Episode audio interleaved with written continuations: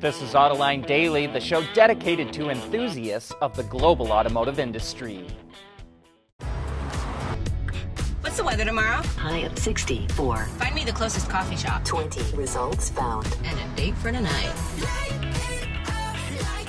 Oh, you're good. Introducing dynamic voice recognition in the all-new Hyundai Elantra.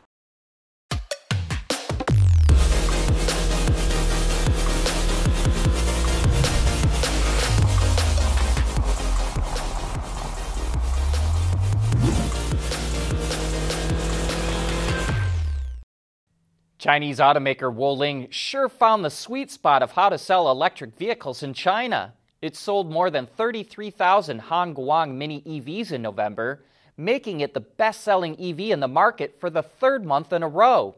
It only went on sale in China in June, but nearly 86,000 have been sold since then.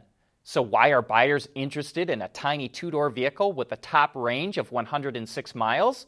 Well, its $4,400 starting price sure doesn't hurt.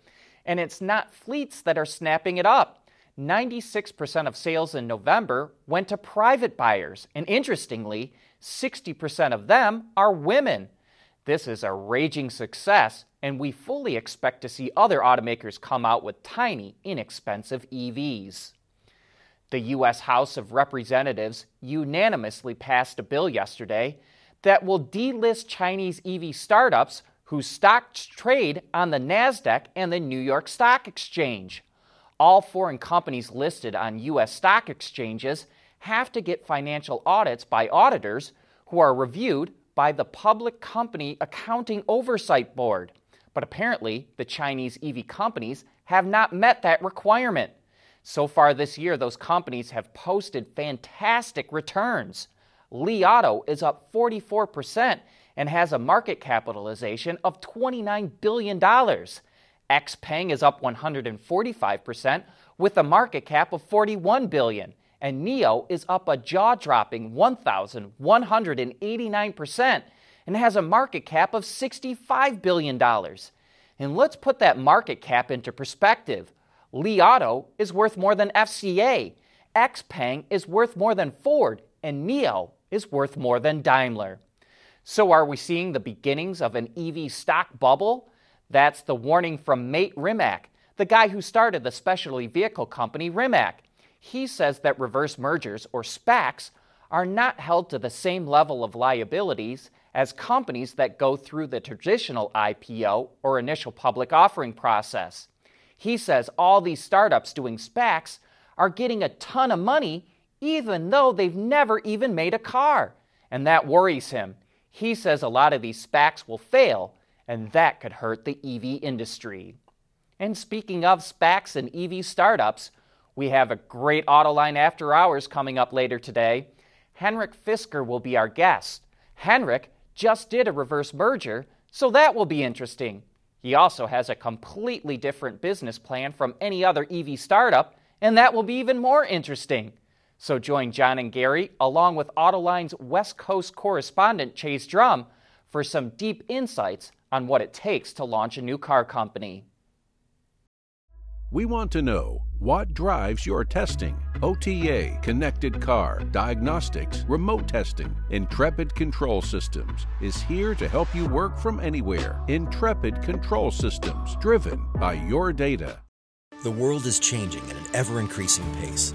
No matter what the mode of transportation, there is always the need for an efficient propulsion system.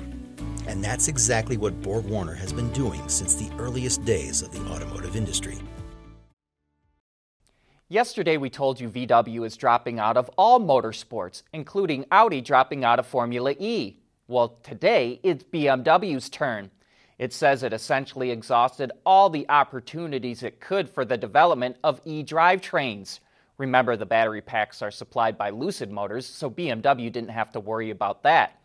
But it says it was able to improve the energy management, efficiency, and power density of its e-motors with what it learned on the racetrack, and learned how to transfer software of power electronics from racing to production. And that's what BMW says it's focused on now, figuring out how to scale up production of electric vehicles. We've seen a number of countries announce plans to ban sales of vehicles with internal combustion engines, And now Japan is the latest, well, sort of. By the mid-2030s, it wants all new vehicles sold to be electrified vehicles, and that includes hybrids. It's including all electrified vehicles because of worries small factories and suppliers could be hurt if hybrids are banned too. Currently, about 30% of Japan's 5.2 million new vehicle registrations are hybrids and electrics. The proposal is part of Japan's goal to become carbon neutral by 2050. And speaking of Japan and EVs, we have to say happy birthday to the Nissan Leaf. It's 10 years old today. More than 500,000 have been sold worldwide, with nearly 150,000 of those in the U.S. The Leaf is built at plants in the U.S., Japan, and the U.K., and is sold in 59 countries around the globe. And I need to make a quick correction from yesterday's show. At the end of the story about Audi's Artemis project, I said the first vehicle to come from its new development process will use components from VW's PPE platform, which underpins the Porsche Taycan. While Autoline viewer Philip Paul Close must have been sitting on the other side of his computer screen doing the Dikembe Mutombo finger wag. He says, "Hi Sean, the Taycan is on its own platform. PPE cars are not available yet." And he's totally right. The Taycan rides on the J1 platform, which is for performance EVs and what Audi will use for the production version of the e-tron GT. The PPE platform is for larger vehicles, like the A4 to A8 and Q5 to Q8. It's rear-wheel drive based, but also allows for a two-motor all-wheel drive setup and features an 800-volt electrical system. Autoline Daily is brought to you by Bridgestone Tires, solutions for your journey, Intrepid Control Systems, over-the-air engineering, boost your game, BorgWarner, propulsion solutions that support a clean, energy-efficient world, and by Hyundai.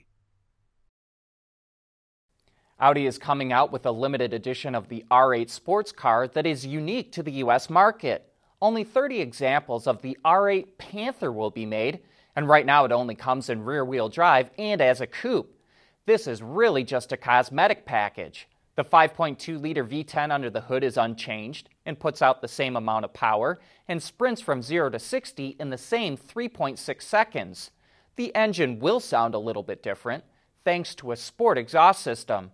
But the R8 Panther really stands out with its exclusive black paint job, unique 20-inch wheels with red accents, black rings on the Audi logo, and carbon fiber side mirrors. The interior is almost all black, save for the bright red seats and red accents throughout the car. It also features Alcantara on the gear selector, steering wheel, and headliner. The R8 Panther Edition goes on sale this month with a suggested price of just under $186,500, including destination charges and gas guzzler tax. That's over $40,000 more than a base R8 rear-wheel drive. But obviously that won't include features that are standard on the Panther, like LED lighting, Audi's virtual cockpit, and premium sound system. Daimler has been struggling to find a new chairman, but it looks like they found him, Bernd Pischetsrieder. Interesting guy. Here's a story you may not know. Back in the late 1990s, Ferdinand Piëch, the chairman of Volkswagen, went on a buying binge to corner the market on luxury brands. VW bought Lamborghini, Bugatti, and Rolls-Royce. Or at least it thought it bought Rolls-Royce. You see, Rolls-Royce, the car company, actually did not own the name Rolls-Royce. It used it under license from Rolls-Royce, the jet engine company. How Rolls-Royce, the car company, got split from Rolls-Royce, the jet engine company, is a whole other story. But at the time, BMW and Rolls-Royce collaborated on making jet engines. And Bernd Pischetsrieder, who was then CEO of BMW, knew that the jet company actually owned the name. So Pischetsrieder watched as Ferdinand Piëch paid $780 million to buy Rolls-Royce, the car company.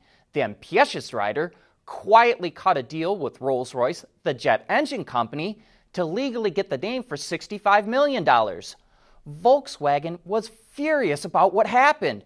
It only had legal rights to the Bentley name because Bentley was a sub-brand of Rolls-Royce. But Ferdinand Piëch was so impressed that Pischetsrieder had screwed him over so thoroughly that 2 years later, he hired him as VW CEO. And now you know why Volkswagen has Bentley and why BMW has Rolls-Royce. But that's a wrap for today's show. Thanks for watching.